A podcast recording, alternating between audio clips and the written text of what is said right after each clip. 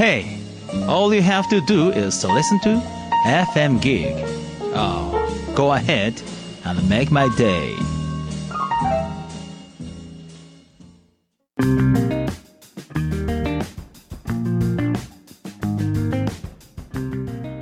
川端智之がお送りするファクトファインディング。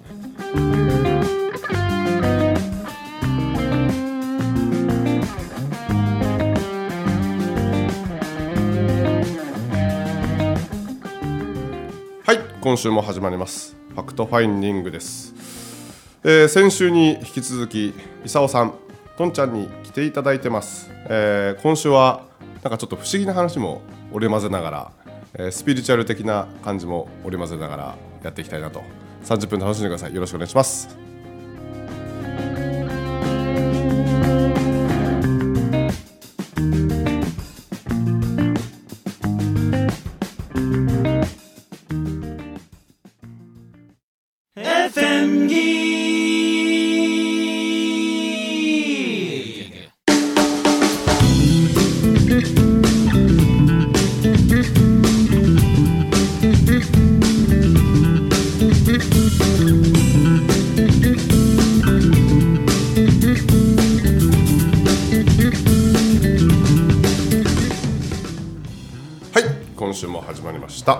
ファインディング、えー、本来の自分を掘り起こすということで、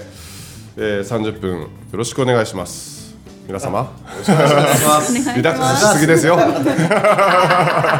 当にいいですね。忘れてた忘れてたあのちょっと一個だけほうほうあの告知をさせていただきたいんですけども、来るはちがついつか、えー、と今日はまあしちがつにじゅうににちなので、えー、とにしゅうかんごですかね、はちがついつかにですね、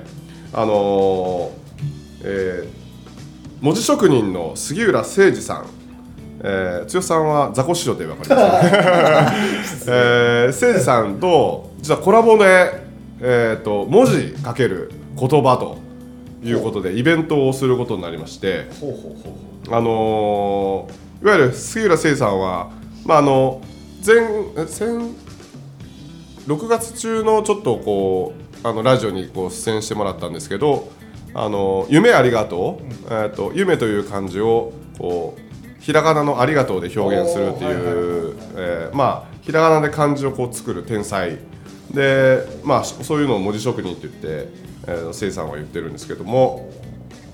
あのー、せいさんはどちらかというと文字文字でこう表現していく。で僕はどちらかというと言葉、はいはいはい、えー、とイメージが膨らむ肯定語とか、うん、えー、と素晴らしいこうワクワクが広がる、感情が拡大する、えー、肯定語みたいなものを、うん、まあ、お伝えしていく、はいはい、で文字かける言葉でちょっとせいさんのイベントをしようということになってまして、で、まあ、はちがつのいつかの、えー、品川区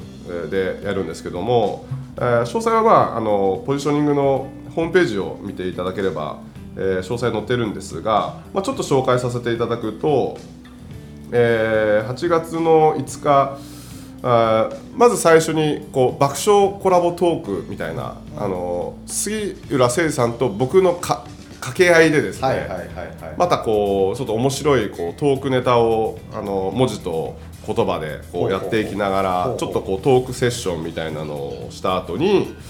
えーとまあ、言葉の力、まあ、僕のちょっと講演をさせていただいて、で次にこう文字の力ということで、えー、せいさんの方バトンタッチして、そこからこう一人一人のですね、いわゆるこう肯定的な言葉でこう未来をこうイメージできるような、こう、まあ、いわゆるこうアファメーション的なものをこう作っていこうということで、えー、一人一人のこう言葉をですね、肯定的な言葉を文字で表現するということと、で最後になんと、えー、誠二さんの、えー、渾身の文字職人パフォーマンス、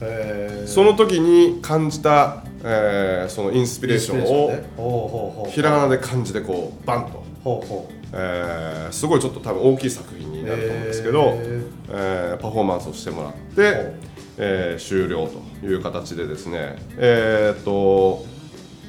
にせんじゅうはちねんはちがついつか、えー、じゅうにじはん会場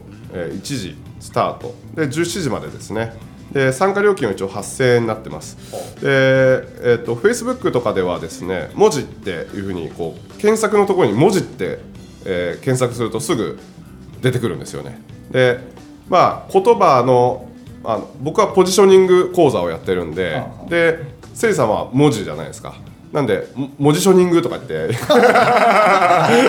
モジショニングモジショニングもう誰もわからないだろうだけど、まあ、モジショニングでいこうかみたいな感じで、多分そのセイさんとセイさん自身も結構僕とのこう掛け合いがすごい好きで、あのー、いてくれると思うんで、まあ、その辺もですね含めてちょっとまあ告知をさせて。面白いな、あの人な。面白いんですよ、本当に。なんか、あのー、本当にこうなんですかね、なんかこうちょっと軽い感じなんですけど、そうそうタコ師匠やから軽いよ。いやなのにアーティストなんよね。そうそうそうそう、軽いんですけど重いんですよ。重いよね。けど重いんだけど軽いというか、なんか不思議なこう雰囲気ですね。優しい。そうそうそうそう。あれ先週あこの間のラジオ聞きましたか？あの誠司さんが、うん、あの言ったら文明さんと一番最初に出会ったきっかけみたいなのを誠司さんが話してくれたんですよ。俺すごいですよ。自分出てないやつ聞いてないからさすが自分好きアバター決断してめっちゃ面白かったですね。 あ, あ, そうあれね本当なんか面白くって、あの人なんやろこう、まあ、あるきっかけでこう本が届いて、まあ、保険屋さんの仕事をしてる時にですね、で保険屋さんの仕事をしてる時に本が届いて、で本読んでる時にもうすぐ会いたいと思ったんですって。で講演会行きたいって言って、で講演会近くでやってるから行ったらしいんですよ。だから中村さんに会いたいからもう早くとりあえず行って、はいはいはい、でそしたらこう女性のこうスタッフが、うんまあ、いたんですよね、うんうん、でリーダーがこうスタッフ集合っていう風に言ったんですよ、うんうん、その時誠司さんはいはいはいはいはいって言ってそのまま紛れてぽいわ。そうそうそう。でそっからなんかなんか駐車場警備だったか任されたんですよね。で、多分あれこう雰囲気的に誰も知らなくても、まあ、誰かの知り合いなんだろうなっていうので、そういうのでこう多分誰も突っ込まれなかったみたいで、で講演聞いた後、まあその打ち上げに行くからって言って打ち上げに行く人ってはいはいはいはいはいって手を挙げて行って。でね、スタッフでも何でもないのに行って、うん、でそのお茶かなんかコーヒーを飲む打ち上げだったらしいんですよね。お酒とかなしで、ですごいけど離れた席に座ってしまって、俺は中村さんと絡みたいのにもう本当に絡みたい絡みたいって言ってたんだけど、まあ、席離れてしまったんで、まあ、結局残念だなとか思いながら、でその時にその終わりがけ師匠がその今度はラーメン食い行きたいって言ったんですね。じゃあラーメン食い行く人って言ってはいはいはいはいって前行って、そこでほんで初めてこうトイメに座ったんですって。中村文明さんのトイメに座って、であの中村さん何のラーメン食べますかって言ってで、おーそうやな俺これがいいな台湾ラーメンがいいなって言った瞬間にで、ところでお前誰やみたいなそこが一番最初のきっかけだったんですよ。はいそう、すごいパワフル、すごい行動力、すごいよね。今そういうなんか感じで行く人あんまいなそうですよね。そうですね。行ってますよね。あ僕は誠司さんとそれこそ台湾ずっと一緒なんです。ああ、そっかそっか。はい。そうですね。すごいですよね。はい、僕あの現地で飯交換したんですけど。はいはいはいはい、はい、僕ちょっと途中出張がそのまま台湾から帰って、はいはい、出張して店帰ったんですけどね。はあはあはあ、ちゃんと誠司さん手書きで出会えたことに感謝みたいなハガキくれてて。いやらしいな。こんなくれる人。少ないよねみたいな、えー、しかももう、もう結構ねちょっとこうあれなってるじゃないですかにもかかわらず、やっぱり一人一人やっぱこうやって丁寧にやっぱされてるところが、えー、こうやっぱ人間性やっぱりすごいなっていう。いやすごいすごい。結構台湾行ってた時は本当あのバカ事ばっかりするんですよやっぱり。本当ですよね。はい、はい、いきなりあのちょっとパフォーマンスするでとかけどなんかすごいやっぱムードメーカーですよね。そうですよね。はい、素晴らしいですよね。はいはい、いやまあそんな誠司さんと一応はちがついつかにあのコラボで、まあ、前々からなんかやろうなんかやろうとかって言うとったんですけど、まあじゃあ本格的にやりましょうかって言って、で東京 の, あの成田さんっていう、えーまあ、僕のホームページ作ってくれたりとか、あ東京のご縁紡ぎ主催したりとか、講演会、文明さんの講演会、あの人、そうですそうですそうです、この前会った人ですか？そうですそうですそうです、はい、例の中村一家、そうなんですよ。であのここにいるとんちゃんがあの実はチラシを作ってくれてですね、ほうほう、はい、あのー、そのチラシがバンとこう出てですね、ほう、はい、まあチラシもフェイスブックとかで、はい、えー、またはまあ僕のブログとかでも確認できるので、うん、まあしてほしい、びっくり驚き、はい、あ、そうなんです、あの人です、あの人、言えばよかった、あ、本当ですね、いや、ゆうたは紹介してほしいそうそうそうそう、お前が紹介してない全然繋がってなかったですああ、そうですよね、うんうん、はあは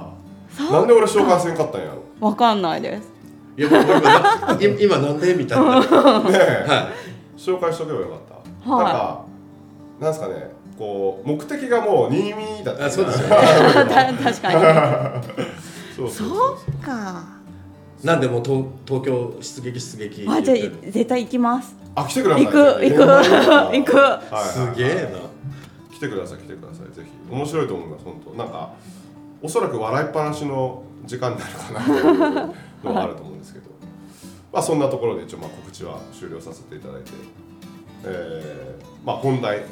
先週に引き続きの、はい、今日はなんかスピチュアルを聞かせていただけるんですけどすげえ楽しみにしてるんですけどこれでも触れたことないよな今まで。いや、俺僕にはあのー、何回かこうあのそのなんですかワクワクで飯食ったりとか、ふたりでこう飯食ってる時に沖縄 の, そ, のそういう人に会ってきたとか、サイキックの人とか、ああ な, なんかそんな話はなんかなんか神社龍の神社に行った時に、あ、龍に絡まれた、龍がうわーって入ってきたもそうだし、絡まれたもあるし、絡まれた、あ、足でしたっけ、足絡まれた、はいはいはい、足痛くなって、ああびっくりしたよね、うーん、戸隠やね、それが、あ、戸隠か、そうやね、はあはあ、戸隠の葛竜社って奥宮っていうのがあってね、戸隠神社に、あのー、まあよん社ぐらいあるのかな、でその一番俺好きなところは奥宮行ったところ、この間、うん、あのさんじゅっぷんぐらい歩いて歩いて、すごいのよ、あ、行って、とんちゃんも、うん、あのー、杉並木がもう、うわーすごかったよな、もう、ご神木並みの、ご神木並みが何百本あるの、何百本へぇ、何家ですか、長野県です、長野県、戸隠、もうすごいで、昔はほんまに人がおらんかって、今はほらブーム、神社のなんか御朱印ブームとかでみんなスタンプラリーみたいにしてるけどだ増えてしまってるけど、昔当時生きよった時はやっぱほんまにほとんど人がいなくって、でその時、えー、うちのおかんとおかんの友達と、うんうん、俺の連れとよにんで行ってたんだけど、で向かってる途中にあの僕もともとその左足が、うんうん、あのちょっと長時間歩くと、えー、痛くて歩けなくなる、うん、昔あって、そういう時期がずっとで、まあ、今でもあるかもしれないけど、今そんな長時間歩かないから、うんうん、でその時もやっぱりそのちょっとほら階段登ったりとかさ、はいはいはいはい、するやんか、結構、うん、で 岩, 岩の階段とか、ね、そうそう登ったりして、はいはいはい、さんじゅうよんじゅっぷんかな歩いて、さんじゅうよんじゅっぷんいちじかん以上なんか歩いた気がするか、まあそれぐらいか、さんじゅっぷんぐらいか、ね、片道な、はいはいはいはい、で、あのー、入り口から、えー、奥宮まで歩いて行ってる時に痛くなりだしたの、足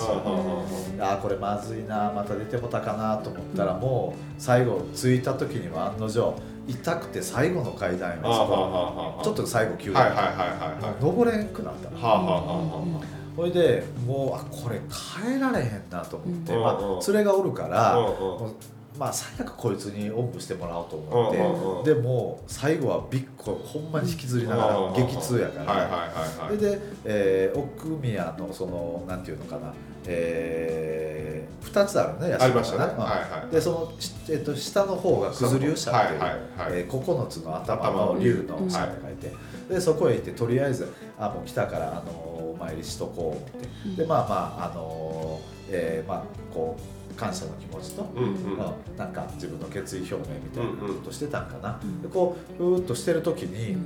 足に、例えよ、例えで言うたら猫、うん、猫が絡みつい猫に絡みつかれたことあります。足にねずーっとぐるぐるぐるっと巻いて入ってますね。胴体がじゅうメートルぐらいの猫がずるーってあの感覚でこの左足に絡んできたの。ほいでなんていうかそうやってこう意識がこう、えー、そのまあこう神様に、うん、神様って言うとあれかなどうかが、うんえー、向いてる時に、うん、そういうことがあるんだけど、うん、頭はそっちを意識してるから、うん、こっちはなんか通ってるなっていう感覚でしかないわけだからびっくりしない、うんはいはいはい、別にびっくりもしないんだけど、うん胴体の長い猫やなみたいなぐらいもずっとこれで感じてるんですよ。感じてるのズルズルズルズルズルズルズルズルって言ってたやつで終わってからあのありがとうございます俺名前から言うからね畑通信あのこう嬉しい今日から来ましたみたいなことすごいねさんどめの握手そうそうそれ全部やってこれで終わって目開けてで隣が連れやったから隣それ、うん、あれそういえば今猫通らんかった、うん、って言ったら、うん、はっつって、うんうん、田中のとこ猫おんねんな、うんうんうん、いやあれさって今きゅうメートルぐらい胴があるような猫あれ何言うてんのっつってって言っててで歩き出したのね、うん、そうかってなんか勘違いかなって歩き出したら、うん、左足の痛みが全く消えてたの、えー、でもう足叩きつけてる地面に俺ガンガン叩きつけても痛くないのあ不思議そうでその頃って神社へこういろいろあのー、いろんな神社へ行き出した頃やってあんまりその神社に対しての知識もなかったしその神様いろんな神様の名前もあるけど全く知らなかっただからそこは九頭龍社っていうのも知らなかったで帰りに振ってみた時に九頭龍社って書いててあれと思ってそう言われてもその龍というか蛇というか降りてきてくれたんですね。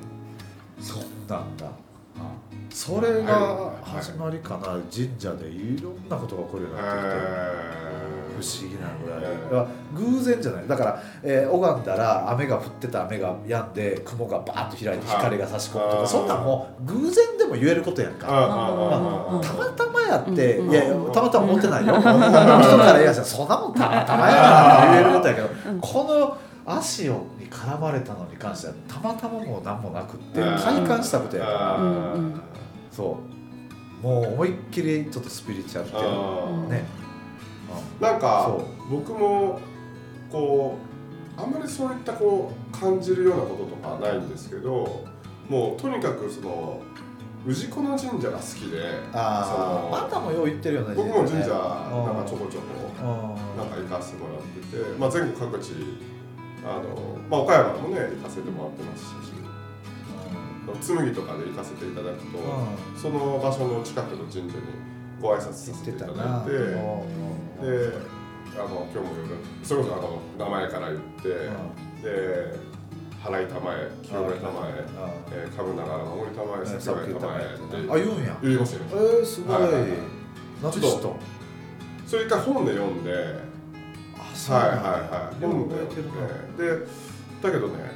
あのまあ、僕、般若心経も覚えてるしああ、そうなんだ、はい、で、おさんでもいけますね真言ははい、真言真言宗ん真言宗あの、真言って、あの、ほら、仏さんのあのー、ああ、はいはいはいはいなんか、えー、あの、不動明王の真言とかさああ、それは、なんか、そこまで覚えてないんですけど、はい、けど、まあ、四国行ったこともあるんでお遍路さん行ったこともあるんでおおおおお全部回ってないんですけどで行ったこともあるしで去年はあのー、去年の夏至の日は、うん、実は別にあんまり変化は起こらなかったんですけど、うん、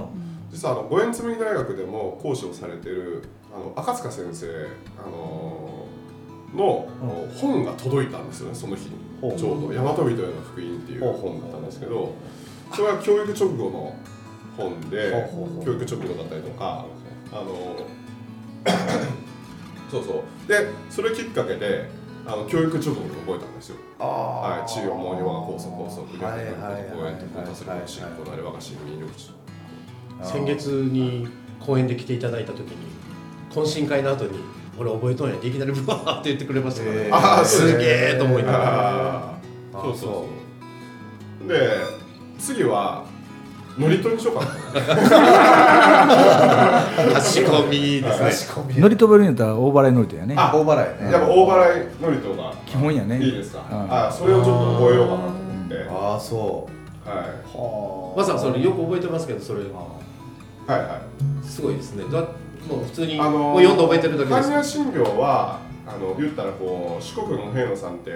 えー、そのそのお寺の本堂と大師堂っていってその空海さんの廟にこういわゆるこう般若心経を言って、まあ、いっ箇所につきにかい要は般若心経を唱えるんですけども、それから聞いてるとなんとなく次があのギャテギャテハラギャテハラソギャテやなとか、なんかそういうのがだんだんだんだんこう聞いていくと分かっていくんですよね。で、えーと、あのお坊さんのこの響きあの息継ぎとかっていうのが大体こう分かってきて、それをこう記憶をもとに、えーと、標本を読みながら、あのー、まあ、いち行ずつ覚えていくみたいな。次の行行ったら次の行行ってで次の行行ったら次の行行ってみたいな感じで覚えていって。般若心経覚えるときはちょっと大変だし大変でしたね。ああそうなんや。なんかね、えー、と大変で大変だったっていうふうに認識したのは、うん、あの教育直後を覚えたときに、うん、教育直後の方が簡単やったんで、うん、これをこれを比べると般若心経ってもう全然全くあの日本語っぽいところ全くないじゃないですか。まあ確かにだからそう考えると、うん教育情報の方が簡単やったなって。ああなるほどね。あの般若心経はすごい大変やったなっていうなんかあってそうそうだからよく瞑想中とかでもあのそれこそチャクラのイメージをしながらここまでバーっていったらはいはいはいはいあの漢字聖母作業時間にあったみたいな一生懸命こう一切ってこうずっとこう言い始めてでそこからこうイメージトレーニングしたりとかなんか瞑想したりとかあいいよね。はいすごいそういう自分にとってのねそうそうそうリズムみたいなのがあれ般若心経ってなんかなんか意味あるんですかビリーさん。なんか僕ですか。いやいやいや般若心経ってすべての宗教に通じる言葉の短縮形がこの中に入ってるっていう部分でだから例えばお亡くなりになった方が何の宗派か分からなかった時には般若心経を挙げておくとどの宗派であろうとどの宗教であろうと全部えっとねそれぞれが信じてらっしゃる神様っていう存在があるでしょ。